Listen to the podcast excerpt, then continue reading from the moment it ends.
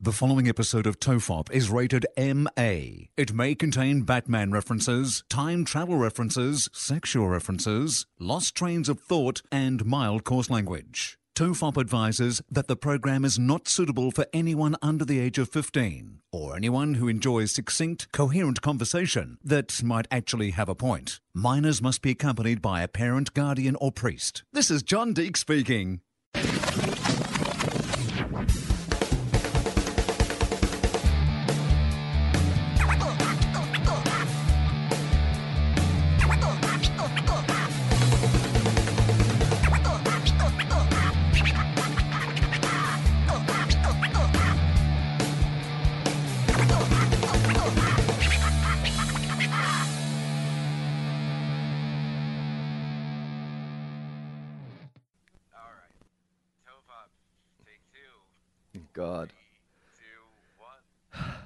Everyone relax. This is Tofop. I'm Charlie Clausen.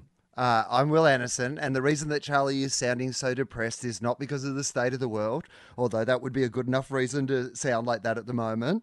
But why, Charlie? Tell the people. Uh, we uh, started recording about 10 minutes ago and Yeah. got onto quite a, a good a good run, bit of momentum, and then I realized I hadn't pressed record. Which is, you know what though? Ordinarily, when we'd lose material, it's because we both hadn't pressed record. So at least you were recording, so we're getting better. I mean, I guess yeah, there was half a conversation there. Michael might be able to like se- might be able to salvage something and put it on the end of the episode as a bonus. But uh, yes, yeah. Look, I Well, mean, you know what? We're gonna we come into it warmed up now. Like so, what people are getting now is like you know we did our warm up, we ran some laps, and now you know we're ready to play the game. Oh, okay. So it was like we went out on the ground, you know, beforehand, kicked it around a little bit, you know. Yeah, had some shots on goal. practice some of the skills that we might use in the podcast. Yeah. yeah, a lot of people noticed actually after last week's episode that it became a sort of high, two guys, one cup hybrid. Like we tried many times to steer it away from football, but obviously what what that's telling us is we're either getting closer to football season or we haven't talked about it enough. I um I'm in LA at the moment and I bumped into Scott Dooley. And it was funny because like, we haven't seen each other in ages. So within two seconds of saying hello and getting a beer, it was straight into football talk. Like he's like, "Have you seen Open Mic?" And he we talked for like a good forty minutes, non-stop football, jumping around. And then I was like, "Wow, you know, it's funny we've come all the way to another country to talk about AFL." And he's like, "Yeah, but dude, you don't understand. I live here." So he has all this AFL talk building up in him, but he's got no one to talk to. His girlfriend's from New Zealand, a lot of his friends are American. So it was basically like tantric football sex. By the time he got to me, he was able to just release 12 months worth of, what about James Hird? And this is unbelievable. And will the media treat him differently now? Oh, well, he cares about James Hird, obviously being our number one casting choice for James Hird when they make the James Hird movie. So, yeah. uh, Which know- will now have to be directed by Lars von Trier. It's gotten so dark. well, uh, Hutchie, uh, Craig, Hut, Craig Hutch, Hutchinson? Hutchinson. Uh, Yeah. Hutch, Hutchie's going to host the footy show on Channel 9. He lives in New Yeah. York half of the year. So maybe Dools has to become friends with Hutchie and he can go around to Hutchie's place and talk about the footy. Uh, hang on, but doesn't Hutchie have that thing where he's always got like a scoop? It's like Hutchie's kind of hot hot topic or hot scoop or something. Yeah, well, is could- always something that, he could go around to Hut- Hutchie's for a scoop, though. or a completely unsubstantiated guess, which is what they normally end up being. I went to a, I was in Melbourne a few years ago and was at a nightclub like, what was that famous one that all the players went to, Eve or something? I can't remember what it was. It was post some AFL event, so there was a lot of players there. And I remember hailing a cab and looking back into the alleyway and seeing Hutchie and this girl making out like a couple of 15 year olds in the alleyway. You know, that kind of kissing where it's like, I'm going to twist my head as much as I can and I'm going to put my tongue everywhere. It's going up and down your face and your mouth sometimes. It was amazing. I guess it's like when you go to an amusement park and you haven't been there, and some people are like, "Well, let's go on the first ride," and some people are like, "No, no, no, no, let's go and check out everything there is, and then we'll come back and decide what we like." But I want to see everything first, so I'm just going to explore every bit of your mouth because there might be a bit behind your wisdom teeth that is actually the really good spot that gets you off. So let's check where everything is, and then we'll set up camp. Well, the first kiss, Wil, is very important. Like uh, from uh, from the discussions I've had with people who have had a first kiss, like that's you tell a lot about a person. I mean, has this ever happened to you where you were with a girl that you really liked, you thought she was really pretty or whatever, and you got on really well, and then you kissed and it like nothing happens? It was like awkward or weird. Oh yeah, of course. Like I mean, yeah, over the years, like even like I Yeah. mean, you know, the weird one for me is because I don't have jutty out teeth, but if anyone comes in teeth first, like if you ever get a like Who a t- comes in teeth first? Uh, just like maybe once or twice in my life. I'm going to say twice in my life, I've, I've got a, a tooth on tooth interaction. And after that, it's like, I mean, getting a tooth on tooth is you Sorry, going I'm just, for a I'm just, people can't see, but I'm actually Yeah. practicing. I'm closing my eyes and trying to kiss teeth first. I don't know how the mechanics of that. Like, Right. Because don't you pucker up? yeah, it's unsettling. It's like it's like one of those things. It's like um, walking into a tow bar on a car and getting it right in your shin. Yeah. You're just I think done. I've clashed teeth, but I don't recall it being like you're saying they're going teeth, teeth first. Yeah, like leading with their teeth, like teeth outside the lips. So the lips must That's- like like I'm they must. sure that's impossible. Who are you like? That's unless you're kissing a horse. I don't understand. oh, you did grow up in Heyfield, so chances are that was your first kiss. Imagine if that's what we discover. Like, you know what I hate about when your first kiss is getting kicked mm. afterwards when you walk around behind her. Yeah, right? You guys like, and then I rode her. That's what we all do, right? She was a black beauty. do you remember your first kiss? Wil, yeah, Seabiscuit. It was, uh, it was, it was, it was. I remember it was. Uh, I remember it was Caulfield Cup Day, and I'd had a few drinks, and I'm pretty I sure I met I- someone nice. I uh, I saw her across this uh, fence. I fed her an apple. Yeah, I mean, I wooed her with a cube of sugar and a DVD of Mr. Ed, and then we spent the night in the barn. she told me I was hung like a horse. It was a really romantic night. I got Um, bitten. I got I got bitten by a horse when I was like about three years old. And actually, I had a bit of a fear of horses Mm-hmm. growing up. Like anytime we went on school camp, whatever, there'd be horse riding. Because I think I was about three or four years old. I was feeding a horse through a fence, and you know, like every like toddler, they've always got that sticky outy kind of belly, that little kind of looks like a little Uh-huh. pot belly. So I think it was like sticking out of my t-shirt. So this horse went like chomp chomp on the grass, and then said, "Oh, that looks pretty good. I'll have a bite of that." And it really scarred me. Like I never felt like a horse was going to bite me again, but I always kind of felt like they had it in for me. Why would they have it in for you? Like, what? Th- there was some sort of horse I don't plot know. or something? That you know, like They just didn't like I, you. I guess it's well, I guess it's the same way people who are scared of dogs have generally been bitten or attacked by a dog as a kid, and it always comes down to the way the animal looks at you. You know, like some dogs you don't make eye contact with because you know it's pissing them off. like, because that is that thing about horse eye. Like when a horse clocks you, they turn their head side. When a horse clocks you, they look like Bruce Willis in Die Hard. They just turn like the face to the side and just like one eye gets really big. I think that always kind of intimidated me, but also the idea that they're so massive. Like I, I've all, I've never understood why the horses just don't get together and go, "Hey, you know these guys who fucking come out and tell us what to do, and they put the little dudes on our back and make us run around the track. We could totally kick the shit out of them. We're massive. Why don't we just fucking kick a shit out of a bunch of them? Like they're so massive, but they're so docile. I guess maybe sometimes they just like, I mean, may, maybe they just want something to do, or maybe they don't have the planning power. Maybe they need a leader. Maybe that's the problem. You need some sort of charismatic horse. You need your sort of Martin Luther King or your Malcolm X of horses that can come along and sort of, you know, combine all the horses together. You need a horse. Yeah, well, you you don't get Stalin, you get Stallion.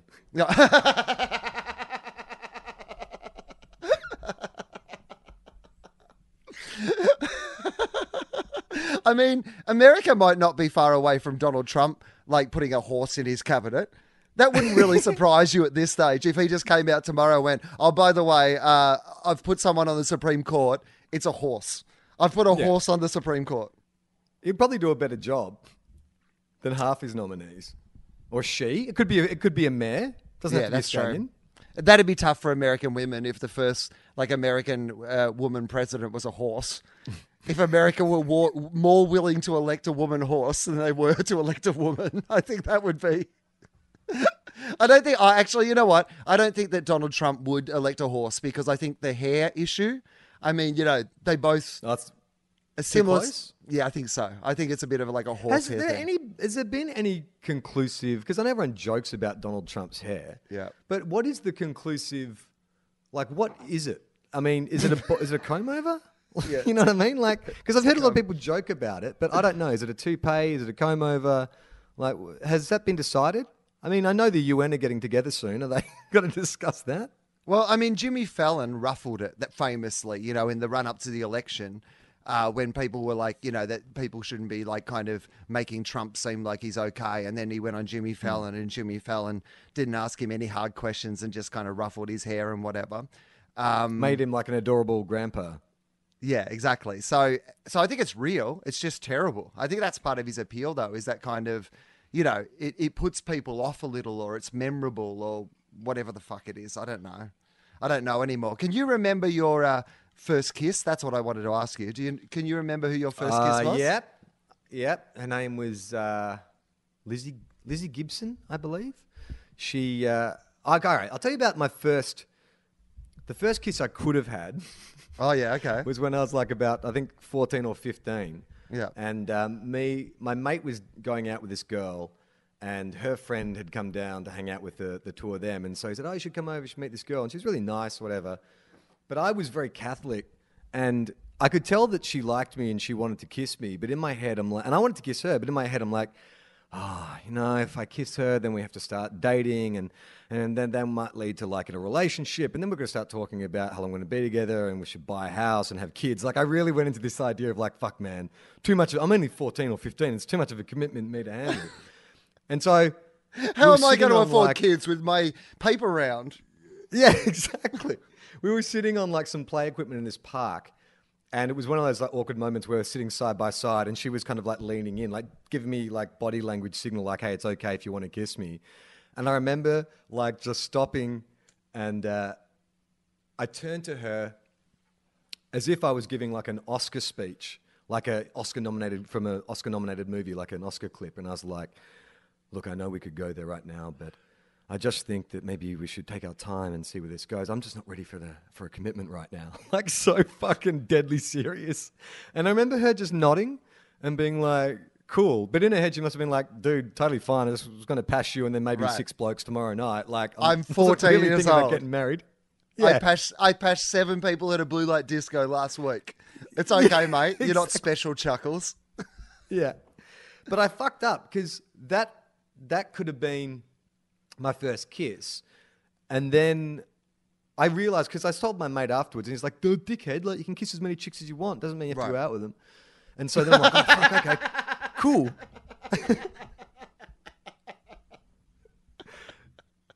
I didn't realize that. So then I was like, "Cool, all right." And then it was like, um, it was like I, I, I someone it's like someone saying your dad saying, "Hey, look, you know, you can buy a car, whatever car you want," and you just run out and start looking at Ferraris and Lamborghinis and stuff, not realizing that your dad was like, "Well, hey, you know, maybe just like get a car you can afford, and then you know, work hard, you might be able to get a Lamborghini." Yeah, when I, started fixating, when I said uh, you can kiss any girl you want, uh, they also have to be into it, and a lot of Yeah, them are going to be way out of your range. Yeah. Like, so I started thinking, oh, well, you know, I'll hang out for like, you know, the, the, there's the girls who are like most popular and really cool and some are a bit older and stuff. And I was like, you know, I'll just, I'll charm them. So I went dry for a couple of, no, a couple of years, yeah, and, and earned the nickname VL uh, at high school. Did you have Vir- that? Virgin loser. No, close though. Virgin lips. Oh, Virgin lips. Oh wow. It wasn't just it wasn't just my nickname. If you were someone at school who was known hadn't kissed a girl, you're a VL. It was like a title. Yeah, exactly. So I was a VL. And then, um, so I lowered my standards a bit. to the point where I was at a party, would have been like 15 or 6, 16, I reckon. And um, uh, this drunk girl lay on, like, fell, like, sort of lay her, her head on my shoulder and then started kissing her way up towards my mouth. And so I was like, all right, here we go. So I started pashing her. And then um, about 10 seconds later, everyone pulled us apart and like, dude, dude, she's really drunk. You can't kiss her. And, you know, don't do that. It's really weird. It's awkward. So it was romantic. Okay, so well, well, that's a good. Well, firstly, congratulations on your friends for stepping in and stopping you for committing a crime. Secondly, Yeah. secondly, you didn't just go straight in for the pash. I mean, she worked her way up the shoulder to your mouth. Oh so you- yeah, no, I wasn't even aware it was going to happen until like she started. It was like a, a like a, a, a like a, a, a sea anemone crawling up my neck to my mouth, just little suction cups all the way up to my mouth. Um, Maybe she was just trying to pull herself up the couch. She'd lost control of her arms, and that was the only way she could get upright. She's like, I'm just going to have to suction my way up. Yeah, so that was the official first one, but then the official like proper kiss was Lizzie Gibson, who um, it was a similar situation to the girl who I had uh, knocked back years before. All hanging around in a park, and I remember like I couldn't work up the courage to get from that moment of oh, I think she wants to kiss me to kissing her. I couldn't work out how to bridge that awkward moment. Like, do I just lean in? Do I just do it? So I said to her, You've got the most beautiful eyes. And then, like, stared at her eyes and then slowly moved in on her. and she didn't pull away. the end. Nothing better too than like giving yourself so much time for her to pull out of that situation. Like you Oh, haven't, you've not gone in strong. You've gone in so slowly. What were you going to do if she moved out of the way? Did you have a plan in mind? Uh, no, I hadn't thought that far ahead. If she had moved away, like from physically from the position we were in, I would have just gone face first onto the ground because she was lying on the grass and I was sort of up on one elbow leaning over her. So if she had commando rolled out the door or something, I would have just kissed a mound of dirt. but then I would have turned it into something like, well, the Pope kisses the ground, so why can't I? yeah, that's a way to get your teenage kissing going. Bring up the Pope. Well, have you ever been um, knocked back? Like when you were 16 at the blue light disco, did you ever like try and pass a girl and she kind of ducked out of it or something? Oh, I mean, so many times. I wasn't very lucky with love. I mean, I was certainly at high school. I was not uh, what you would say like one of the more popular, you know, boys when it came to that sort of thing. I mean, I went to a I'm co-educational. not what you say was popular. I didn't have what you'd call good hygiene or friends or even like any social skills. What I did have a lot of was acne.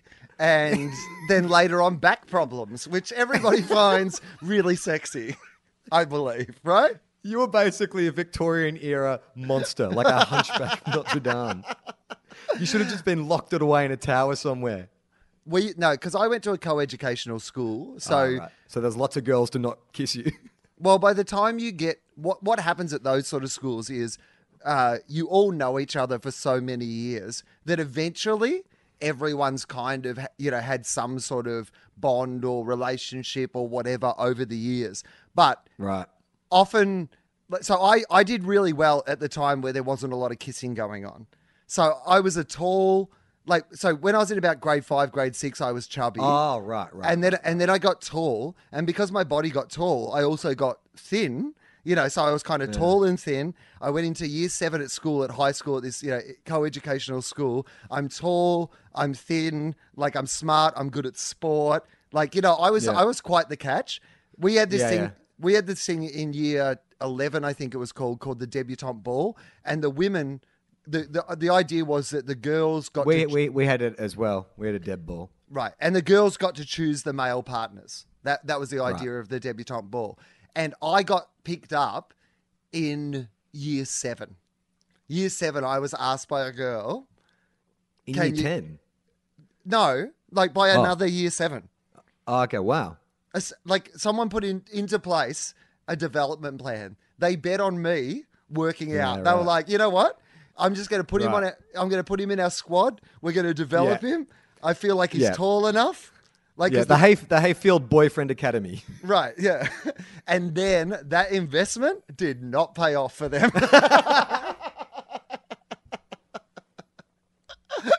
Well, if she was smart, the way to do that, Wil, is she would have had about four or five guys that she put into the academy. Well, the thing about what had happened, because the Deb Ball asking had got crazy by the time I got there, because the problem was that girls always wanted a tall partner. Because you're learning how to Right. dance and you're going to get these photos taken that you're going to have forever, and it's it's quite a big deal. You know, it's a, traditionally was meant to be the sort of coming out, you know, party of of the women. I guess was what it was uh, traditionally. So the tall guys would go really quickly And because I was already tall, people were like, well, he's not going to get shorter. Like he's already tall enough. All I'm betting on is that he won't get a hunchback and pimples between then and now. Turns out that was a wrong. terrible, terrible bet. Sorry, Tanya Coleman. I apologize. It's funny like that. uh, Whenever I talk to people who went to co-ed schools, like I think it, I often wonder if it was the fact that I went to a, an all-boys school, or if I was a Catholic, maybe a combination of both, that gave me such awkwardness and and like it's probably shame. Like I had shame around girls in adolescence. Like I remember this one girl when I was about thirteen. There was a girl that I'd gone to primary school with, and then we'd both gone off to separate. You know, I'd gone to an all boys school, and she'd gone to a, an all girls school. And we used to catch the same bus. And she was really pretty. I think her name was Georgia, I'm not sure. But I really dug her, and she really dug me.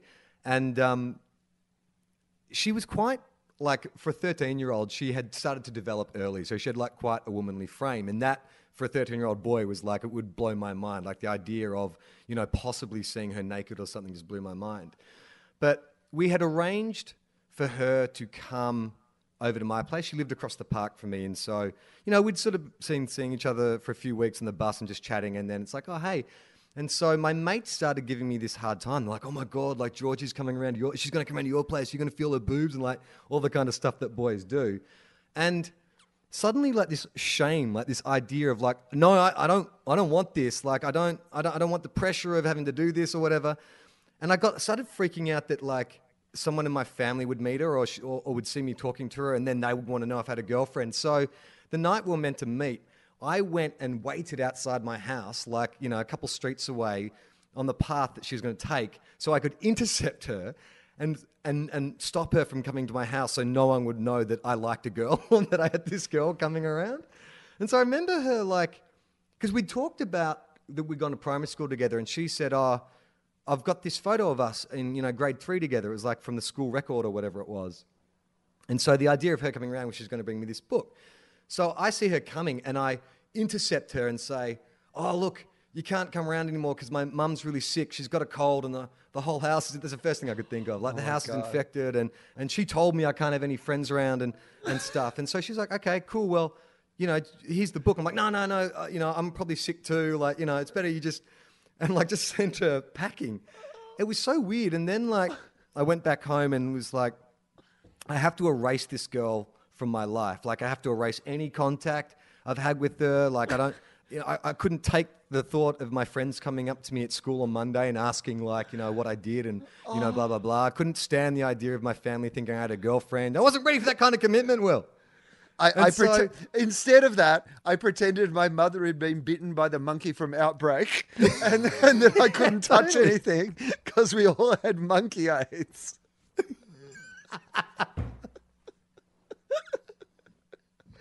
So the next time I see her, I, I decided that I just had to like blank her. Like I, I was not going to acknowledge. I was just going to ah. erase her from the face of the earth. So uh-huh. it was funny too because it's that it was that classic teenage situation where you know there'd be a bunch of boys at the bus stop and a bunch of girls, you know, from her school and my school.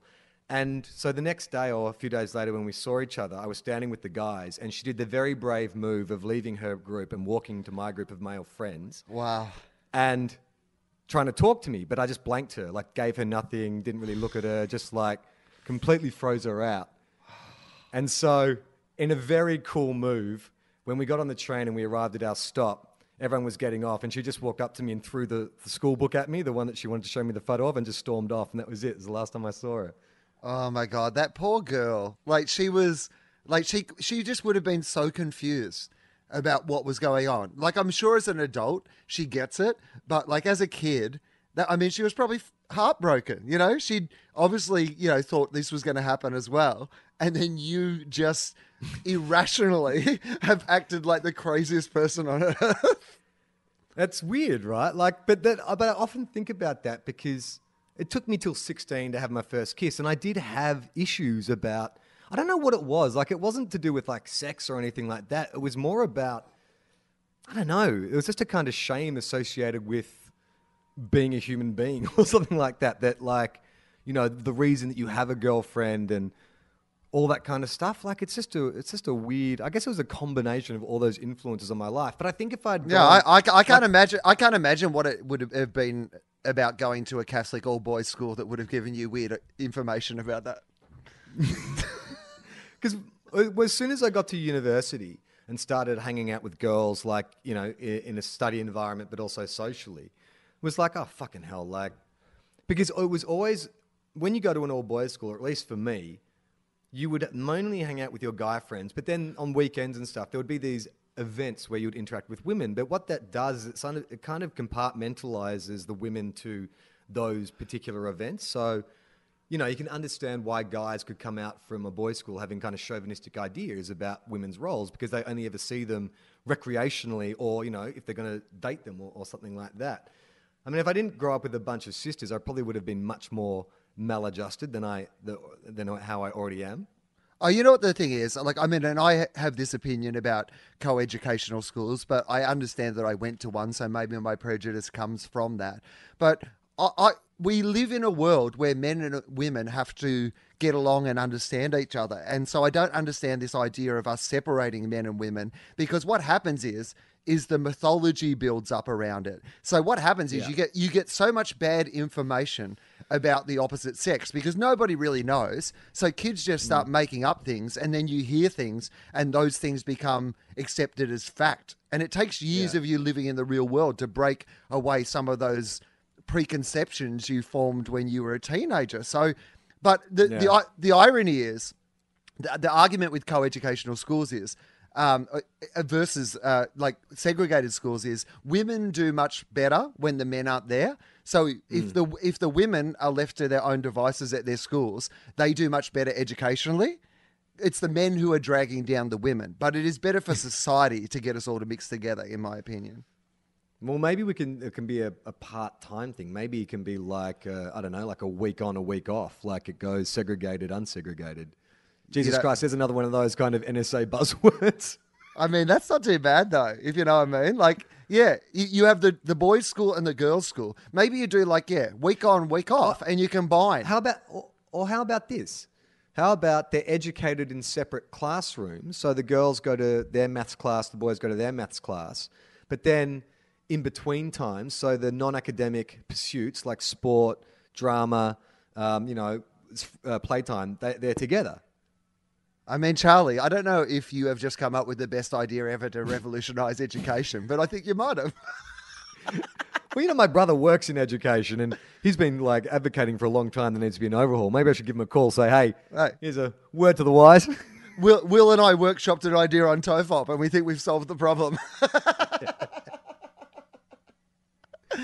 I mean, it is one of those things where I think that exposure to whoever it is, like, you know, in the same way as, you know, they talk about the bubble of, like, you know, in America or in the country in Australia or whatever, about these people who have uh, more progressive views who live in the cities and people have maybe more conservative views who live in these isolated areas. And a lot of the time, what it comes back down to is just exposure to the other, whether it be Yeah. not knowing a gay person or not knowing a like to me or to you who works in entertainment so many of our friends are gay or multicultural or you know have different life experience to what we had that it becomes so normal in your life that you forget that there are people who either don't know a gay person or probably know a gay person but don't know that that gay person is gay because they live in an environment where they're not as out and, and about about it. And the other thing is mm. you find these communities that had you know that have immigrants and whatever accept them very easily because human beings i think country people are actually easier to accept. Like once you get into a country community, because you have to actually then be part of the community, you become mm. in the community and part of the community so quickly. It's just that exposure to the other. Yeah, it's weird though because it's not. I don't think it's as simple as like geographic locations. Like the stereotype being like inner cities more progressive, countries more conservative. Because you know, I think about the area I grew up in, and you know, I don't know if it was. It must have been family influence, but my father quite had quite conservative values. My mum was quite progressive, and I just chose to go down the more progressive route. But you know, those guys I grew up in the same neighborhood as and went to the same school that had the same kind of bubble that I was in that had very conservative views. So, It's it's just it's interesting how we arrive at the, those value systems. Like I mean, I find that interesting as well because I grew up obviously on a farm. My parents, I imagine, and I don't know, we haven't talked about it, but I imagine they've voted National, which is you know, the country party in Australia, every election forever, probably. Probably. I mean, I don't know for sure, but I reckon when I was at high school, my views would have been influenced by their views. You know, when I would talk to people about, you know, for example, when I found out that one of my best friends, his parents were both school teachers and they both voted Labor, and he started talking to me about Labor, I was like, oh, we never talk about Labor in our house because it was just not what you did in a farming household. So, of course, at the start, you get the majority of your views from your parents, I imagine. Yeah, yeah, I, guess so. I mean, I remember uh, who was the premier of Victoria? I think it was Joan Kirner, who was the premier of Victoria in like the early '90s, and uh, there was like such vitriol directed against her. Like they really hated her, and I remember, um, you know, we got to pres present uh, talks in English class or whatever it was, and two guys getting up and their presentation on like why you know the Labor government is completely incompetent, and went on this whole kind of rant. And the teacher getting up and endorsing them, and then for the next 20 minutes telling us why, like, you know, the Labor government was so corrupt and they're run by the unions and, you know, they, they don't know how to spend money properly and blah, blah, blah. Like, that was a teacher at a school, like, giving us that information as if it was fact. Granted, this is also the same school that brought anti abortionists to us. and, uh, you know, they handed out little plas- plastic fetus babies that had, you know, eyelashes, you know, beautiful fingernails and, and toenails. Like, You know what we should get for these boys? Some fetus dolls. They'll love them. Yeah, you talk about like misinformation or alternate facts. Uh, when I was at high school, the one thing about having girls there is that once you start thinking about girls, it's hard to not constantly be thinking about girls because the girls are there. Oh yeah, I mean, even at an all boys school, all I'm thinking about is girls. Yeah. Like so I, what? I, but does but does it not sort of cure you of like if you live your head in fantasy because you're not corrected of that all the time?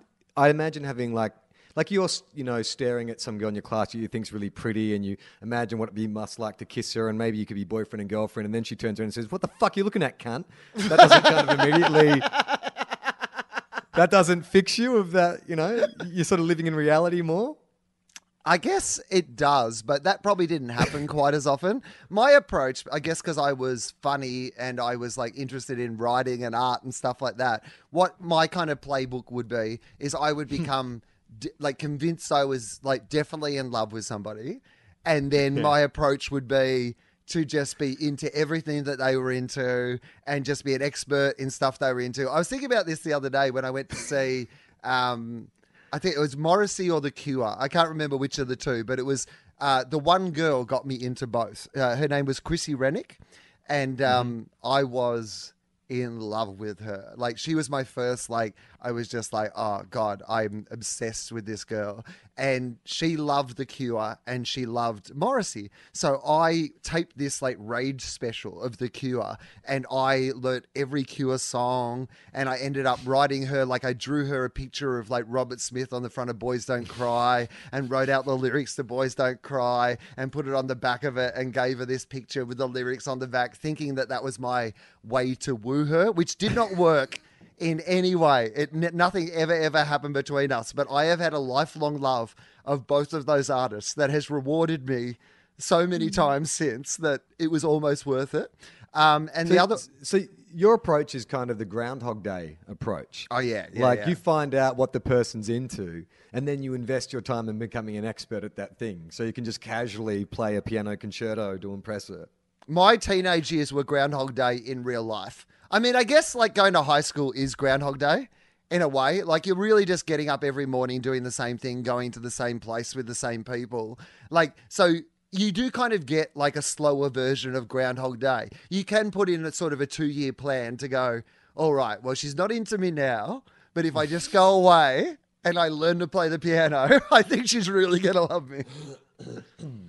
I would write letters to girls. I know that like quite a lot, and I was reminded of this recently when uh, a girl called Bianca Dunlop and I reconnected on on Facebook, and she was a girl that I think Bianca left our school in sort of year nine or year ten, I would say. and she was a girl that I had a massive, massive crush on, and we were great mates. She was so funny and just like a great fun person, and um, I'd never really kind of confessed, you know, how I'd felt about her, but I certainly had like a big thing for her, and. Um, I wrote her this like series of letters in the run up to when she was leaving because I guess I was like hoping that like you know I don't know what I was hoping, but she's she's messaged me the other day and yeah she's like Oh, really? yeah, she's got kids and like you know she's a Yeah. like it's she has her whole you know own Whole life, life, now. Um, Yeah. but said, "Oh, I've still got those letters," and I was like, Oh, no way. I was like, "Burn those letters." No, no. If she listens, hey, uh, what's her name again? Bianca Dunlop. Bianca. If you are if you are listening, please scan and email those uh, those those letters to email uh, tofop at gmail.com. I would love to read them. They would be the most embarrassing things of all time. I, I can't even imagine just- how terribly embarrassing they would be. I was just thinking, actually, you know, about what I did to that poor Georgie girl. Poor Georgie girl. Poor girl, Georgie. Um, but then I got my comeuppance. So I just remembered, like, so that was me from, say, 13 to 16. I was, like, very kind of like, you know, like Woody Allen, just very neurotic about girls and stuff. But then, Right, and, t- and and much like Woody Allen, teenage girls. Yeah.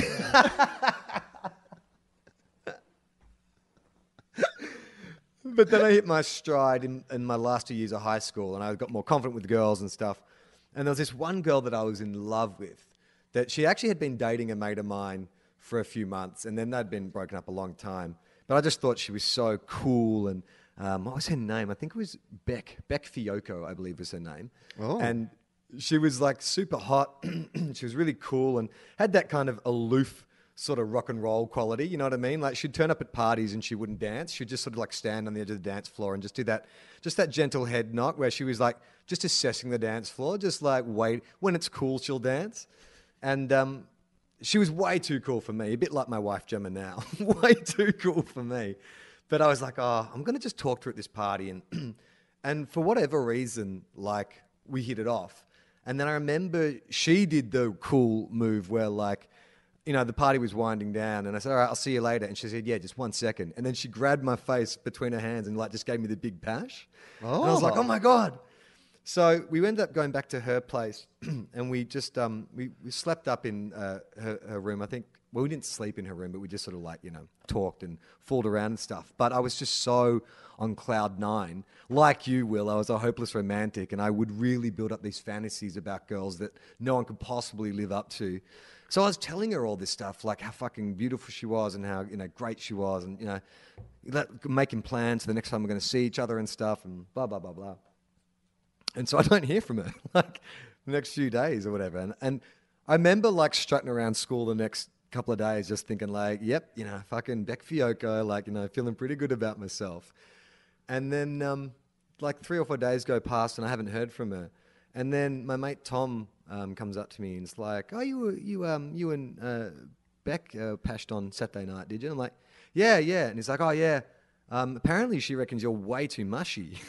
and I'm like, what? Oh, yeah. She just like told all the girls at school that, you know, you kept talking Oh, about like no. love and, you know, how this moment was meant to be. And you're like oh, really Oh, mushy. Apparently you put her way off. Oh, Wil, I was shattered.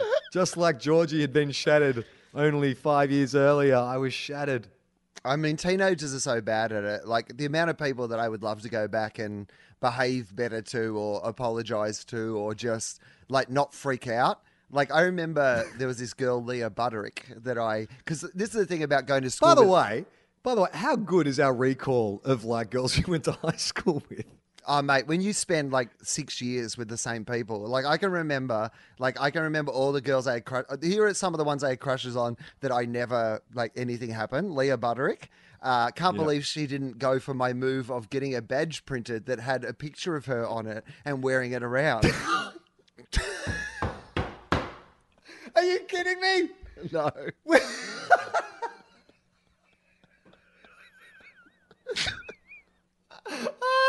oh my god, that's amazing. Yeah. Oh, that's so good. Oh yeah, the worst. Like I mean, Ah. it must have been so creepy for her. like you know, do you mean like in retrospect, I'm like, oh, that's just horrible. But I Did was anyone? like, did is it? Was it just her who pulled you up, or did anyone else say, "Hey, dude, that's a bit fucking weird"? Oh, you know what? Like, I mean, the things, like, I mean, I was just so so terrible at this that I guess I just made a whole bunch of like goofy, stupid mistakes. I would say was probably, But romantic, hopelessly romantic. yeah, that was the thing. I think it like my hopeless romanticism got a, like kind of swept over some of the the awkward creepiness. Hopefully, at least Yeah. in their memories. Uh, Belinda Morley, I always had this massive crush Yep. on Belinda Morley, and uh, she was one of those people that if I was playing the Deb Ball investment stakes, she would have been me buying into Apple when it was at its lowest stocks. As in, like, what? Oh, really? I'm to be honest, in her in her defense, she was never Apple at its lowest stocks. But I Right. I saw how hot she was going to be coming and really got in early, and it did me no favors. Oh no. Apart from the fact that when she became the hottest girl in school, I was able to go, yeah, I saw this coming. I, you know, I knew I knew this was going to happen. Did you ever? Um, Do you have a- think that comforts the guy who could have bought stock in Facebook but didn't? Oh yeah, Yeah. I could see it coming. I, I feel good about that. That I didn't- picked it. It certainly didn't comfort me at all. No. um, did you ever hook up with anybody that you'd wanted to hook up with when you were teenagers, but you met again as adults? Like, I mean, you didn't go to school with girls. I, I have one in mind, and I won't mention her name because out of politeness, but. Uh, there was a girl that I had a bit of a crush on when I was at high school, but nothing ever happened. And then we met up as adults and like hooked up one night, which was like I, that was pretty fun. I was like, oh, that's cool. I, I don't know. I don't think so. I oh no, you actually not enough of a, a period of time went past. It was from like the age of like eighteen to twenty two. So that kind of felt like within the that feels like in the same Right. space. It doesn't. It's not enough of a change. But no, oh that's not true. No, though a girl I went to primary school with, and we were really good friends Oh. in primary school. Primary and school. And then like so like that would have been 20, 20 years later. We um we saw each other, and it was uh, yeah, it was it was good. I, I- don't know. I, she was always way too cool for me. Like even I knew her through primary school and high school and stuff, but she was always another one of these girls. I always set my standards like way uh, at a standard way unreachable by me. But um, yeah, no, she kind of uh, she ended up being, she's actually still become a really good friend of mine. I, I can speaking of total recall of like girls' names from like Total recall. yeah. So my total recall, I can remember the three hottest girls in primary school as well. Uh, Deanne Wojcinski, uh, who was a mate of mine. We were just mates, but Deanne Wojcinski, who I, I know as an adult, uh, I've met her family and uh, those sort of things, and her, her dad and my dad are still pretty close friends. Uh, her brother, David Wojcinski, played for Geelong in a couple of I was going to ask about that. That name is very distinctive. Yeah, so that that's her brother. Um, and then there was uh, Brenda Robinson, uh, who had red hair, and she was uh, absolutely cute and delightful. And there was Christy Rorison, and she was kind of my first ever girlfriend, Christy Rorison. I reckon when we were in grade five or six. Oh, sorry, about So, sorry, five or six. What yeah. defines girlfriend? For so grade five or six is like 10, 11, right? So what defines girlfriend? Like when you got a girlfriend at that age, are you exclusive? Yeah, it's like somebody, one of their friends comes up to you normally and says, "Will you go out with that person?" And then you Yeah. tell you, you tell that in between messenger that you will go out with them. It was kind of like Yeah. tin, it was kind of like Tinder. It's an early primary school is an early version of Tinder, and like where you get a friend to walk up and go, "Do you swipe left or swipe right on this person?" And if you if you both swipe right, they go back and report back, and then you're going out, and then pretty much Can I- nothing happens until you're not going out again. Can I just say that Tinder and primary school should not be mentioned uh, in the same sentence ever? it's Tinder for primary school kids, Kinder. Swipe left, swipe right, or have a nap. I'll meet you at Little Play. Um, no, I, I remember going to her house. I remember going Right. to her house for like a play date. I reckon I was even younger, actually. I'm going to say maybe grade three or grade four. And Mm. I remember that her dad was Scottish and he played Mm. the bagpipes. So we went kind of on a play date together and. And you know, it's more. I reckon at that stage, one of those things your parents say a bit as well. Like it's funny for your parents, so they, they Mm. Yeah. all talk talk about you having a girlfriend, whereas you're just kids hanging out, really. Well, it's funny. There was this kid moved into my neighborhood. This guy, this boy, and he was new to the neighborhood, and we hit it off immediately. Like, ride our BMXs everywhere, play cricket, climb trees and stuff. hung out for like the first two weeks he had moved in, and then I found out that he was actually a girl. like it was a tomboy. I had short haircut and stuff, and I just had assumed was a boy. And I had gone from this is probably going to be the, my best friend. We're going to hang out forever. He knows horror films. You know, he loves like He Man, Transformers. You know, he's good at cricket. He's, and then I was like, "You're a girl. Oh my god, you've ruined everything." That you- could have been my first. That could have been my first girlfriend. The perfect relationship. You'd literally found a The girl who was perfect into all the same things as you. Totally better at most things. Yeah, this would be like now if you met somebody who looked like Gemma, but they were just they loved AFL football. Uh, you- Yeah. you, well, basically, they you know they had Gemma's personality and the conversations we have. That's basically Yeah. what you found in that person. Totally. Um, who was your best friend at prime? Like when you were little? Can you remember your first best friend? Well, we talked about this last week. I've always had a shifting, Yeah. like I had a shifting uh, um, alliances. So I guess my, my first best friend was Michael Kearney at, at primary school. We were pretty close, used to hang out a lot. And then uh, Luke, Luke, what was his name? We used to call him Sarsaparilla. Luke Barella. Okay. Luke Barella, he was into footy. He barracked for the Demons, and he and I played in the same junior footy team, and we hung out for a bit. Matthew Spencer, we, uh, we'd go around and we'd um, burn things with lighters and stuff. And then I guess my neighbours actually sort of became my best friends with burning things. Yeah. You know, we, what did you guys bond over? We, we both like burning things with lighters. Yeah. What does he do You now? He's an that. arsonist. Yeah, he burns down pubs. I guess you can't really play that game when you grow up in the country because you might actually start a bushfire. But when you grow up in the city, you just go around burning things. Uh, Well, that, that was that was one of the big scandals at my high school when Sarah Bailey and I don't want to get this wrong, but I think it's past the statute of limitations. But I believe it was Sarah Bailey and maybe Ashley Martin, um, not of the hair replacement brand, uh, but different spelling of Ashley, uh, who. Right. Uh, but Ash Martin and Sarah Bailey, I think it was, but it was definitely Sarah Bailey, uh, burnt down a haystack because they were smoking in a haystack, and the haystack burnt down. So that was that was quite a scandal around our school. And in Heyfield, they take it uh, especially bad because hay's in the name. Plus, it's a timber town, mate. Like the, the biggest industry in Heyfield is like logging. The basketball team were called the Heyfield Loggers. The biggest festival in town was the Heyfield Timber Festival. This is a town that does not does not like open flame. How do you define a best friend, I guess, when you're that old?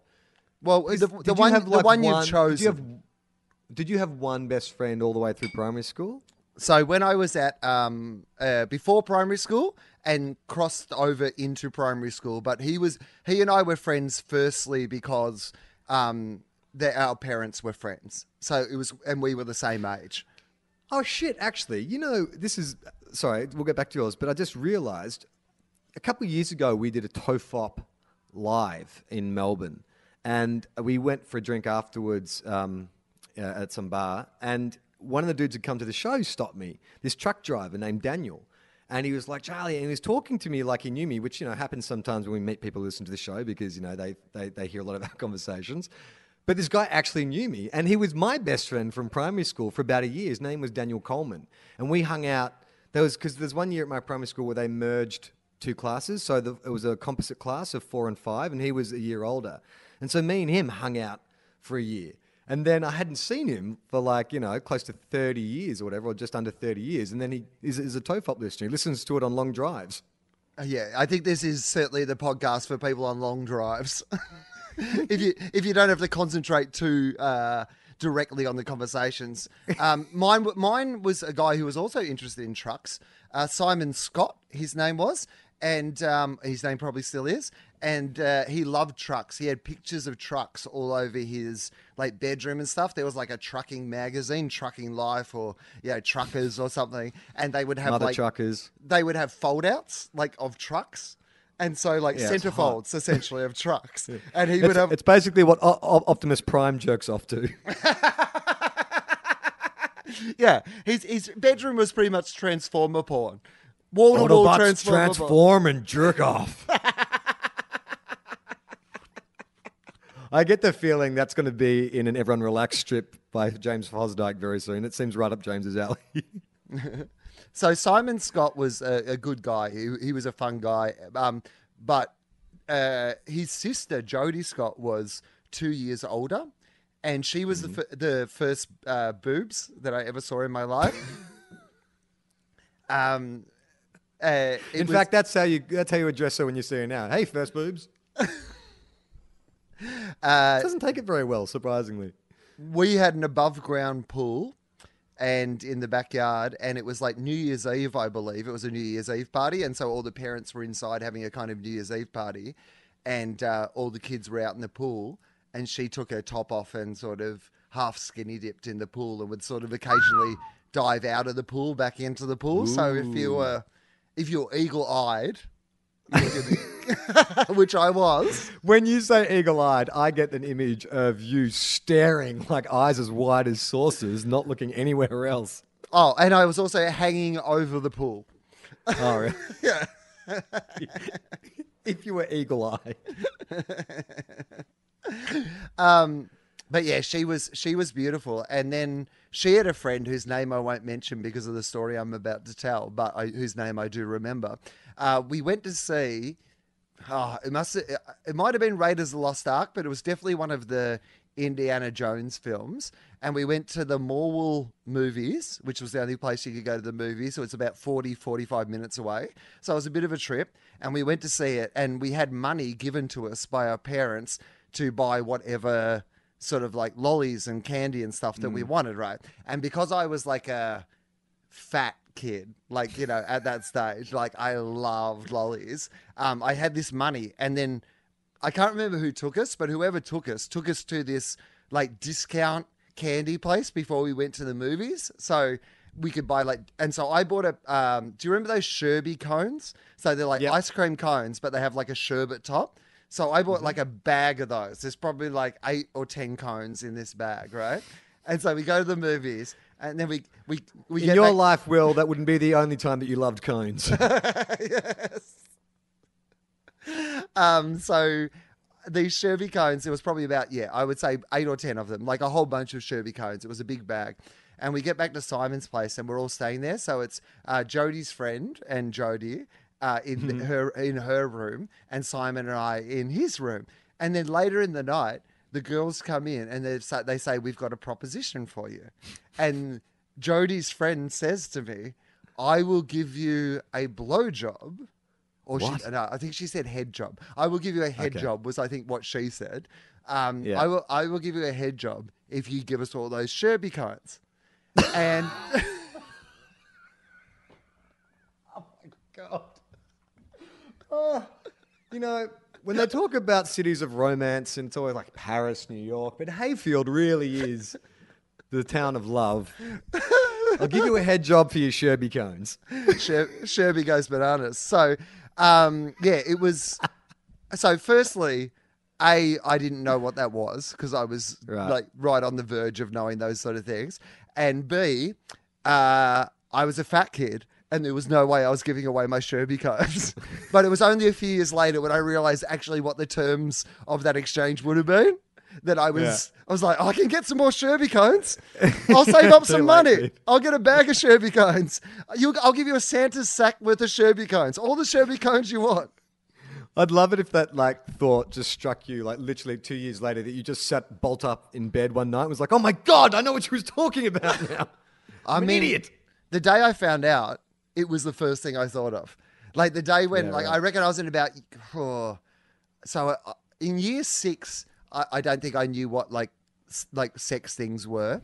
I reckon it was probably year seven or year eight when I when I first even found out what that term meant. So it was. I reckon I was in grade six when this incident happened, and yeah, Mm. and I, it was at least a year or two later when I discovered what what it meant, and then I was devastated. It was the first thing I thought of. My high school, the way it worked is there was two feeder schools. So from years five to uh, eight, there was like one school in Brighton and one school in Kew, and then both junior campuses would come together to form a big year level at the senior school. And the guys from the other school were a lot more advanced than us. They, you know, they just seemed to know more girls and had done more things and stuff. And so being injected into that environment, like there's an awful lot of like bravado and you know just pretending, like, talking about shit you have no idea about. And at this stage, I still hadn't kissed a girl, and I didn't even thought about the concept of what the kiss involved. Like, why are people so into the kissing? And then someone told me, oh, you use your tongue and you rub your tongue around each other's mouths and, you know, touch each other's tongues and stuff. And I was fucking grossed out by that at first. And I couldn't quite rationalize that that's what all the fuss was about. And so I was talking to one of these guys from the other junior school in, in, in class. I think it was before like a science class or something. And I said to him, um, when you, when you uh, make out with a girl, we used to call it scoring. When you score with a girl, um, do you use your tongue? And he just was like, yes. And then I was like, no, I mean every time you're scoring with a girl. Because, you know, sometimes I'm, I'm scoring with a girl and I don't use my tongue. Sometimes I do. But it was no use. Like, he straight away, he was like, VL, VL. Well, By on. lunchtime. That's actually VT. Like technically, at that stage, you weren't VL anymore. You were using your lips. You No, just no, weren't- I hadn't even. oh, I you hadn't even a done that, right? You Yeah, just- yeah, no. He yeah. Was, well, he was he was right in both counts. I was a VT and a VL. you were a VTL. Um, so tell me this: um, Yeah. uh, at the wedding you just went to, when they went Mm-hmm. for the wedding kiss, because this is an interesting thing to me, is Yeah. how how much of a kiss do you think is appropriate for your sort of wedding kiss? You're in front of like you know 100, 200, you know people at your wedding, like you know, like it's always Movie to me. Movie kiss. You So don't what is- often what does see that mean? tongue In, well, should there, should there be some? Mm, You don't often. Well, no, I think it's a movie kiss. You don't often see tongue in a movie unless it's like an erotic movie or like you know Basic Instinct or something. So I think it's a passionate kiss, but I don't know if people want to see tongue. It's a bit sexual. It suggests that sex is going to happen, right? But what if the Tell well- me, do you well, often like? Do you, when you kiss Amy, do you slip a tongue? Well, I- I mean, not goodbye from their house or something. No. But this But is- okay, you've just come back from overseas and you kiss each other. Is there a tongue there? yeah, Really? don't you think? Uh, I would think uh, I so. don't think maybe before. Uh, I don't know. No, we. I think tongue for us is kind of that. That takes it to the next level. Like it, ordinary kiss is just lips, and then you tongue it up when you know special occasions. It's a slippery slope. Everything from there is on. oh, you don't want to go near the tongue. You know, with Charlie, it's a gateway tongue. It's just gonna. you know what Charlie's like? Well- Not satisfied with just tongue. Well, like generally amongst actors, like if you're doing a kissing scene, it's sort of an unspoken rule that you don't use tongue unless the actors have discussed it beforehand and Right. they decided that you know that's what I- they want to do in the scene. And I think that maybe because it does seem sexual. I think maybe for a wedding, it's sort of that's not the kiss you do in front of your your friends and family. But maybe I don't know. I didn't I didn't see But- tongue at the wedding I went. I went to two weddings. I don't think I saw tongue at either. But literally, you're at a wedding. Anyone who's at a wedding, like literally in the old days, the wedding was the place that essentially was indicating, oh, by the way, sex is about to happen. Like, Yeah. you know, up until that point, back mate- in back in the day, the groom would be holding a bag of Sherby cones. Right. in the traditional, the priest would be, uh, and they've said their vows, and now the traditional exchange of the Sherby cones. no, If there's anyone present who has an idea of why these two should not receive their Sherby cones, let him speak now or forever hold his peace. no, I like to think it's like the bride at the end instead of the bouquet used to throw a bag of Sherby cones because she's like, I won't, I, I won't be needing these anymore.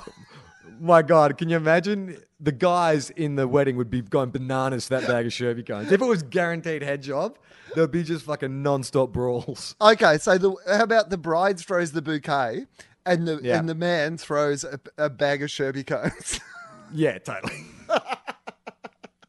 like they were his magic beans. And he's like, "Well, I, I'm I'm hanging these up now. I have no use Yeah. for Sherby cones anymore, guys. I'm married." That'll be my bucks party if I ever get married. Uh, Charlie will be like, "I've arranged everything. Sherby cones for everybody. Everybody gets a Sherby cone." Except for you, because you're getting married.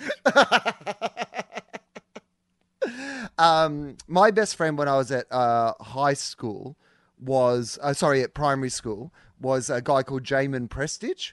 and That's a um, great name. right. Jamin Prestige. You remember Yeah. that? Yeah. So we have recently, again, well, not that recently, about five years ago now, five or six years ago, reconnected on uh, Twitter, I think it is. That and he often will just, well, not often, every now and again, he will hit me up or just say hello or whatever. And I think he may have even come out and seen a show.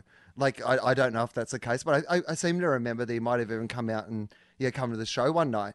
And it's one of those things where we haven't seen each other in well, now it's got to be, I guess, 30, 35 years. But we've kind of reconnected, and there is a bit of me that would be very happy to kind of catch up and have a drink and just see how his life turned out and what was going on. Like it's it's one of those things where neither of us have initiated that. Like we've both Yeah. connected. I follow him on Twitter. You know, we occasionally converse online, but neither of us have ever kind of reached out and gone, "Hey, if we're in the same place, should we catch up and have a beer?" Partly because I guess like he left school like when we were about seven or something. So I guess Right. there's that, that sort of thing of going, well, what would we talk about? But Talk about. but we could just talk about anything. I mean, I I think I'd be into Well, it's it. worth it.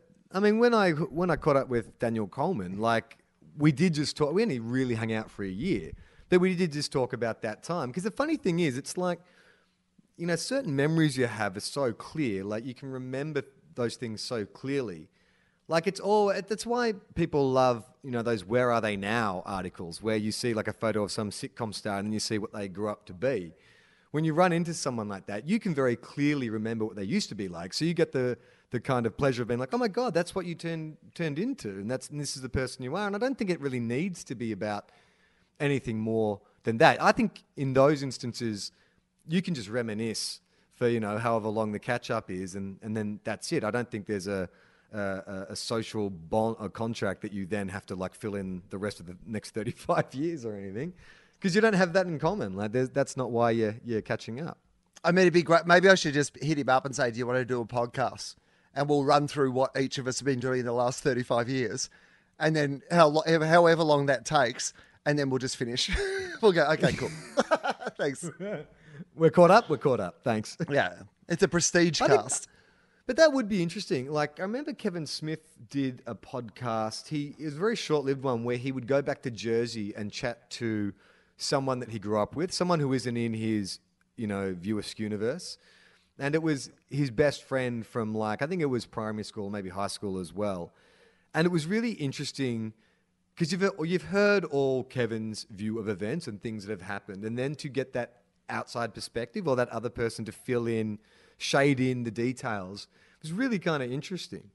Yeah, I can imagine. Like, I mean, the only so the the first girl I ever kissed was a girl called Joe Layton, and we still are in contact. And like, I know her husband, and I've met her kids, and you know those sort of things. And she was definitely, um, she was like the ducky. Like to wh- while I was concentrating on all these girls that I was in love with, that I should Yeah. not have been interested in. She was No, the she one. wasn't. She wasn't Ducky. She's Willow. Right. You were Xander in love with Buffy, and she was Yeah. Willow. but she was no. So she, did- but she didn't turn lesbian. though. That's a big difference. no, she married a cop. I, uh, but no, she was um, one of my like my close. Well, she was probably my closest friend or one of my closest friends in confidence, and clearly was much more. Well, not, that not always the case. Like there was a few times where I saw my senses and actually, for a little while, would you know, go like understand and actually be happy. But I had, you know, these other ideas. But I remember the first night we ever kissed. I was at a party at Andy Buck's place, and I guess we were in about year eight. And it was like we were watching a horror movie. So there's like probably about eight or ten kids all in one. Like so, there's one couch, and we're all just like either on the couch or like on the floor. Everyone's got Oh, dune, God. doonas watching a horror Oh movie, god, right? the smell of sex and anticipation of sex would have been disgusting. And You so could have bottled those hormones and created a human being out of the amount of pheromones and testosterone shifting around the atmosphere. and so I remember it was a pretty scary movie. But um, Can you remember I'm what it was? Uh, no, I can't remember. It was, like- uh, but I I remember well because I didn't watch a lot of it. Hence this story. So Joe and I are sitting on the couch together, and we start making out. And it's that making out that you do when you first make out, where you're like, oh well, now we're just gonna make out for like an hour and a half. We're just gonna kiss. Oh, right. You know what I mean? Because you're like, well, we've started now. Neither of us Yeah. know when or how this how to stop. stops. So- we're like a guy who's learned how to take off in a plane but hasn't learned how to land Yeah. it. So we're just like, well, I guess we keep I going. guess we keep doing this. It's like it's like a it's like one of those games they have towards the end of Survivor, where it's like an endurance game and you're just seeing who cracks first. And this is basically what we were doing. So like the jaws aching because you've never used these muscles before, but you're just still just going for it. And Yeah. I remember afterwards, my friend Stuart Flanagan, who had been sitting on the floor in front of us, said that his whole view of the movie was ruined because when I was leaning over and kissing, my leg, which was on the floor in front of him, had instead kind of crossed over and it was like going back and forward in front of his face for the entire movie because I would just, my leg was like jiggling from one side to the other in front of his face like a windshield wiper, I guess. And he said, Like a dog getting its belly scratched, just like flicking yes. in front of him. exactly. So my leg is doing this for the whole time. But he said to me, goes, I was going to mention something, but I didn't want to stop your momentum. So my friend just put up with being annoyed in this movie for like an hour and a half by my dog leg because he was a good friend. He was there for me. I never understood the idea of going to the movies to make out or watching a movie to make out. Maybe I've always been a movie lover, but I would get so annoyed when girls would try and make out with me during a movie. It's like, hey, no, I've paid my bloody 12 bucks. I want to see the film. We can make out later, babe. I, I had to go to see See No Evil, Hear No Evil. Is that what it was called? What was the.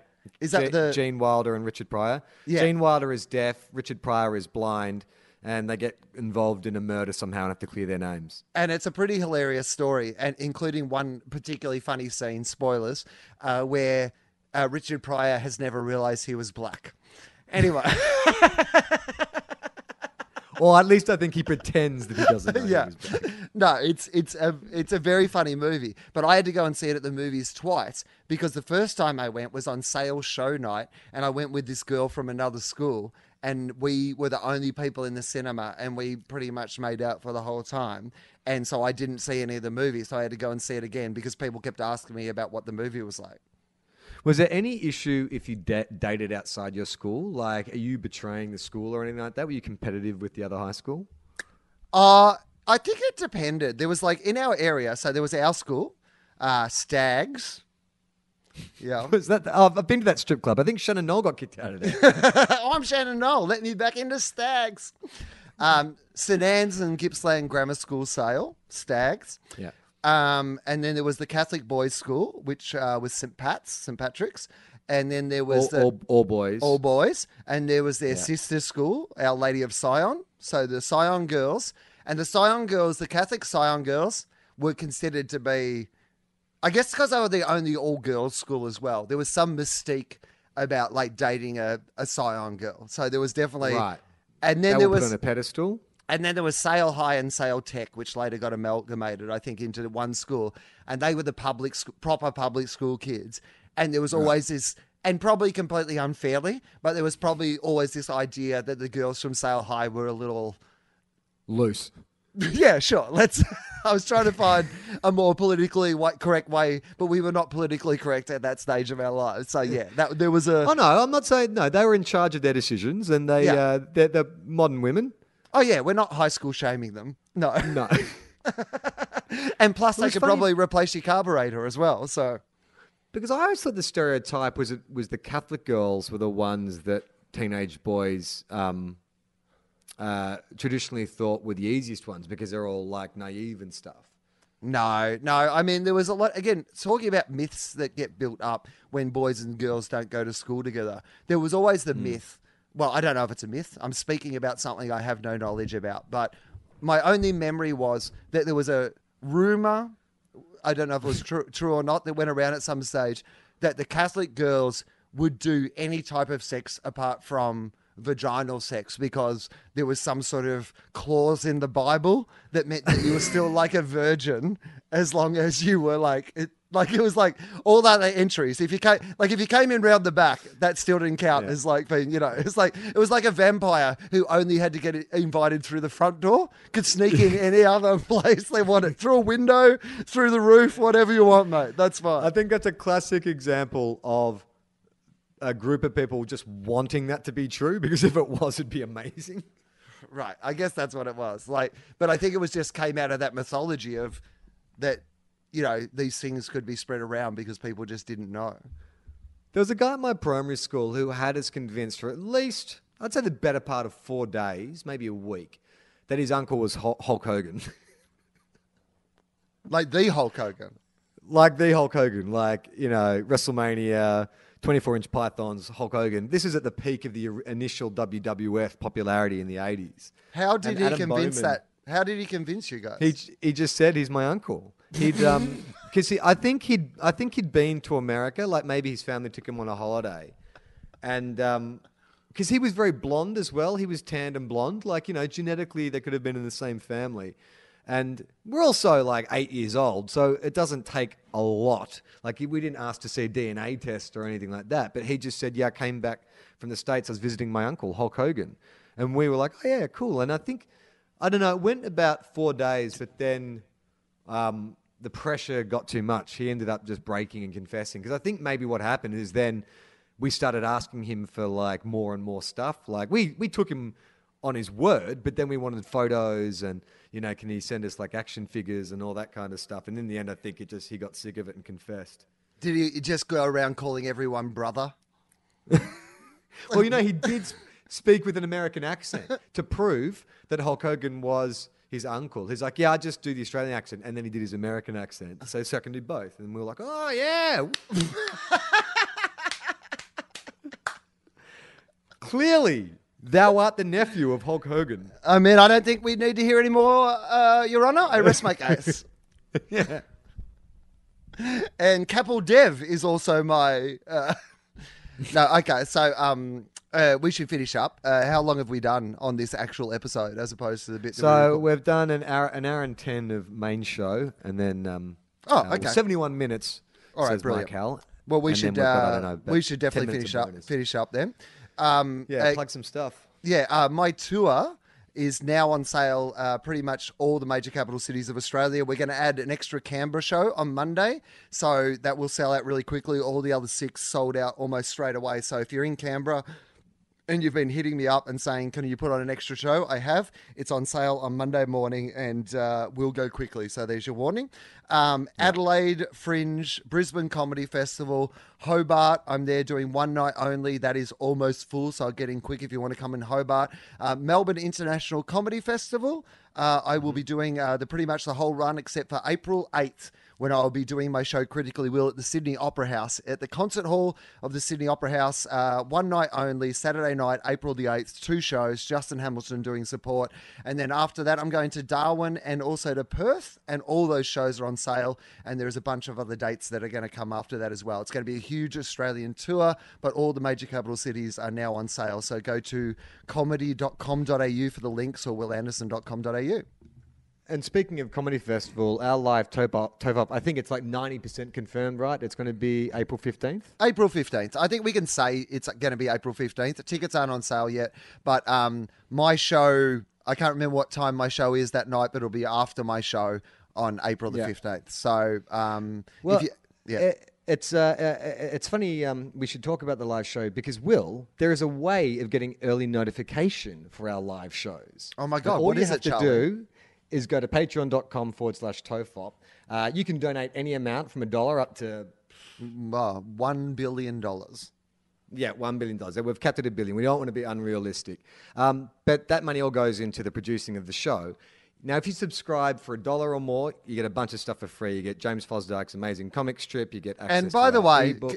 we should just mention again how great this comic strip is. It is honestly worth a dollar a month just for the comic strip. If you like this show in any way and you like the art of James Fosdyke, just give a dollar a month and you'll get this amazing thing. I want as many people as possible to see it. He outdoes himself Yeah. every week. It is brilliant. essentially, if you join now, there's 15, 15 weeks of, or 15, uh, uh, what do you call them? Installments? Strips? 15 installments. Sure. Scripts? What do you call them? 15 installments of the comic strip. Yeah. So if you join now for a dollar, you can go and look at all of them. So what's that? What's a dollar divided by 15? Mike Hal, I'll leave you to work that out. but it's Not much. it's value for money. But you can also, if you've got a bit more scratch to spare, then you can uh, donate uh, as much as you want. But if you subscribe at a monthly level of $15 a month, you will get early notification of, uh, of our live shows. So if you're super keen, um, to see us at Melbourne Comedy Festival and you don't want to miss out, and our shows in the past have sold out, then maybe it's worth signing up for $15 a month. You can always change your subscription level at any time, but you know, if you're very keen, you might want to uh, you might want to join up. Um, we'll announce when the tickets will go on sale, and you might want to join up for that month to get in early. Yeah, and we really appreciate um, yeah the people who support us on Patreon. We've got some aims and ambitions to make sure that you get a TOFOP or a FOFOP every week this year. Um, and obviously, your contribution helps us, you know, work with Mike Howell and James, and you know, kind of put put the podcast out there and get it to as many people as possible, which helps us keep doing it. So we genuinely appreciate it, and uh, we thank everyone who has supported it, and everyone who, uh, you know, if you sign up, you know, or if you can't sign up, or if you don't have the money or whatever, we understand that too, and we want to keep the podcast free. So. Um, just spread the word. You know, tell someone about it that you think might like it, or um, you know, promote it, or retweet a plug of it, or any of those things. They're all very helpful, and we appreciate them. Yeah. Once again, we're asking you to help us work out how to monetize this show. Please, if you know someone who knows anything about how to make money from podcasting, send him, uh, get us to send them an email. Email tofop at gmail.com along with uh, Wil's teenage love letters. That I'm would Charlie Clausen. that would Oh, actually go. no, that would be a way for us if we could actually get my teenagers love letters from Bianca Dunlop. That would be a good fifty dollar level. Oh, Yeah, yeah. do you know what I mean? Am- Amazing. if Yeah, you sign up for fifty dollars a month, you get access to Wil's teenage love letters to Bianca Dunlop. Do you still have um, her contact details? Yes. Wil, come on, man. I've read out my teenage poetry on stage during live TOFOPs. Okay. This is at least worth I'll- that. I'll hit All right, how about this? How about this? I will post some of my bad teenage writings and some song lyrics and stuff. You get Bianca's letters back. We'll maybe just do like a little compendium, just like a Sure. short little thing, and we'll offer that as a 50. do- I think our shame is worth about 50 bucks. we do a limit, limited release. Tofop, our shame is worth fifty dollars. I'm Charlie Clausen. I'm Wil Anderson.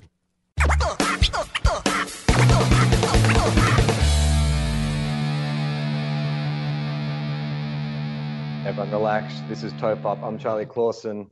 I'm Wil Anderson. Hello, and uh, this is Bizarro Tofop because y- you are in my apartment in LA, Well, it's, and I am in Australia. uh, let's say it's No, I'm, I'm at your place, living with Gemma. exactly. It's, it's 75% bizarro. It would be 100% bizarre if you were actually in my house with my wife. yeah, I've just walked Junior, uh, and Ge- Gemma's just made me a cup of coffee, and it's Already- really great. Are already flaw in that hypothetical because I make all the drinks and food. She doesn't. I, she doesn't make me coffee. A, I don't drink coffee, Well, and she- B, she would make it. Well, A, you now drink coffee, and B, she now makes it. All right, I'm liking this bizarro. quote. 75. yeah, but you're off. Yeah, but you're off donuts. She said you're off donuts and you're on coffee. Oh no, this world can go to hell. I knew it. It's like an episode of the Twilight Zone where you think you've got exactly what you want, and then you find out the one thing you love the most is what you're being denied. Yeah. Um, can I ask you, did you, because you flew into LA, well, into America in a pretty, uh, like, well, I mean, these days, even, yeah, by the time we record the end of this podcast, the world might have changed. You know, Donald Trump might have worked out the nuclear codes, and this might be the last episode of TOFOP ever. But there were protests at airports all over America. Did you see any of the protests? Uh, I got in quite early. I was expecting to see them, but um, uh, my cab driver, who also works at the airport, said it was pretty insane. He'd never seen anything like it in 15 years of working at LAX. Um, but I had a few friends who were actually involved in the protests who went down and shot some video and took photos and stuff. And it's it is bizarre. I mean, talk about bizarro world. We feel like we have entered bizarro world. Uh, did you have any trouble getting through? I mean, you are a white straight man, so you're probably last on the list But of people they're going after. I But have quite a significant beard. I've been growing a beard for about two weeks. before I left the airport, I'm like, maybe I should shave, but I ran out of time. So I, I did think that, you know, but what was actually funny was I, um, I shotgunned the entire first season of Mr. Robot on the plane. Have you Uh-huh. seen it? yep. So heavily about paranoia. And so watching that for 10 hours straight in like an isolated environment, then like getting maybe an hour or two hours sleep and then going through customs, not a good Well, the other thing is, I reckon you know with the beard Like, thing. There's lots of authority figures everywhere. I, I think with the beard thing, what the business class passengers should have done is when they get their little shaving kit, you know, their amenities kit, they should have gone, if you don't have a beard, are you willing to donate them to beardy people down the back so they can get into the country? I was uh, I was in Bali over the Christmas holidays, and I I got pretty feral with my beard. I let it go quite long, and I was doing it all in anticipation of I'd seen this barber shop uh, in Seminyak, and for men who don't go into for full beauty treatments, there is one thing we can do, which is you know. It's the equivalent of like, you know, when the girls go and get a facial done or whatever. It's you go and you get a cutthroat shave, like old school Deadwood style, where they put a bit of like, you know, they, they, they rub some ointment in first and then put the shaving cream on. And then it's just that slow cutthroat razor shave and hot towels and stuff. So I've been building myself up for this, um, this session. And uh, I went in there and it was, it was kind of What? I just like the idea that, like, uh, kind of like sting like you've been saving up, Yes. you know, yeah, like so that you can really enjoy the moment. Totally. Like I had a wedding to go to, but I was even reluctant to pull out the clippers because I'm like, no, I want the beard to get as bushy as possible. So by the time I have that that shave, it takes longer and I really, you know, get the full effect. So this um I picked this barber shop because it was kind of cool. It was sort of rockabilly and you know, the dude, the bar, the barber in the shop, you know, was covered in tats and he had like one of those cool waxed mu- curly mustaches and stuff. I'm like, all right, this looks like a dude who fetishizes face hair. I think I think I'm going to enjoy this. So um, we were just chatting away, and so he clipped it down and did all the like the pre-shave stuff, and then started the cutthroat shave, and it was amazing. Wil like literally, he went over every square centimeter of my face with that blade, maybe three or four times, and because it's so sharp, it's just like this really nice feeling. They just cut it right down, and you know me, I'm a dude who's never clean shaven, so to get that baby smooth feeling like is is is awesome. Um, but we get towards. I, I told him before I went in, you know, just trim it down. It's maybe leave me a bit of a kind of just like a, a sort of light sort of goatee kind of thing, you know, sort of just not David Brent, but you know, maybe something a bit cooler than that. He's like, yeah, cool, no worries. So we get down to just leaving the goatee, and he says to me, uh, he's like, I think I'm just going to trim it a bit from your the bottom of your nostrils, just get you thin out that mustache a bit. And I'm like, yeah, cool, no problem. So I can feel him shaving away, and I'm like, geez, he's going quite deep. Like that feels like you know quite a thin moustache. So I just stop him and say, yeah, do you mind if I have a look? And he's like, yeah. So I sit up from the chair. And the best way to describe it is if, like in the late 90s, every boy band had one guy who had that really manicured kind of goatee. That was me. Like if you put like double gold earrings in each ear, I could have been like the guy from Backstreet Boys. like little pencil thin moustache going down to a pencil thin goatee, just like so perfectly manicured. And was there no temptation just to keep it? Well, of course. Because I'm staying with all my friends with this wedding. I'm like, how amazing would it be if I rock up to one of these functions and I look like whatever the guy's name is, Joey Fatone. yeah, so it's really it's really good that, that at this wedding it was full of celebrities. They had Joey Fatone from uh, from NSYNC was at the wedding, which was pretty amazing. Um, and he's really got himself in shape. He's not a Fatone at all anymore. He's a skin tone. His skin tone. Oh no, I can't. No, I've got no buns.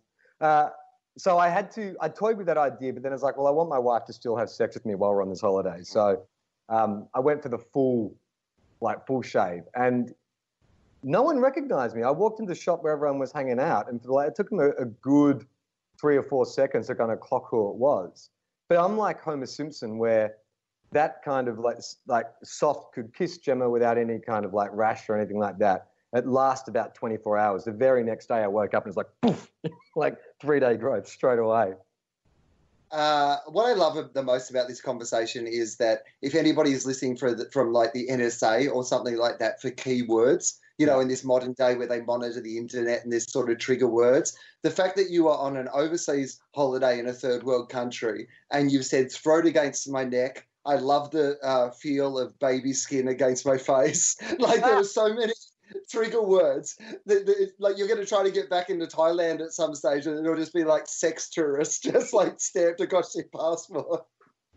Yeah, I'll go in. Um, they have a special visa. It's called the Gary Glitter visa. But It only cost you 16 years in jail. Well, maybe Um, but- now. I don't know. Is he, he, is he still in jail, Gary Glitter? Is Gary Do you think Glitter when you go to still jail, you maintain that pseudonym? Like, even to say the prisoners knew who he was, Yeah. are they calling calling him Gary Glitter, or is he getting something else? Ah, I mean, of course they're calling him Gary Glitter, right? Like, I mean, if you're in prison, you know, if your name wasn't Gary Glitter before you went into prison, it's probably Gary Glitter once you're in prison. So, Like, so considering, considering all the things you want to watch out for when you're in prison, having a name like Gary Glitter really puts you in a bad position, literally Well, and I- figuratively. well, here we go. Gary Glitter. All right, let's find out. Former pop star Gary Glitter, jailed for 16 years, as you said. That was a good. Is that came right? to mind pretty well. That yeah. was amazing. That was just off the top of my head. Former pop star Gary Glitter has been jailed for a total of 16 years. Um, and his real name is Paul Gadd. And he was 70 uh, when he went in, and that was only a couple of years ago. So, yeah, he'd still definitely be. Yeah, he'd still definitely be. Oh my God. Speaking of people who went into the barber and got the sex pest uh, beard shape, he has got something that makes him either look like either he was looking either he was going to those countries to try to audition for Lord of the Rings as like a really, really creepy wizard, or he's just gone in and gone, look, I'm a sex tourist, just give me the look.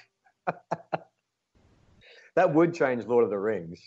If Gandalf had been some kind of like, I guess it wouldn't be a pedophile because hobbits aren't. They're a different species, right? There'd be some Um, other name for it. Hobbit file. Yeah, exactly. Because it's not like he, he likes them to be of age. Yes. Yeah, He- that's he right. just like- into interspecies. He just likes them, you know, he just likes them shorter. You know, he just likes them, he just likes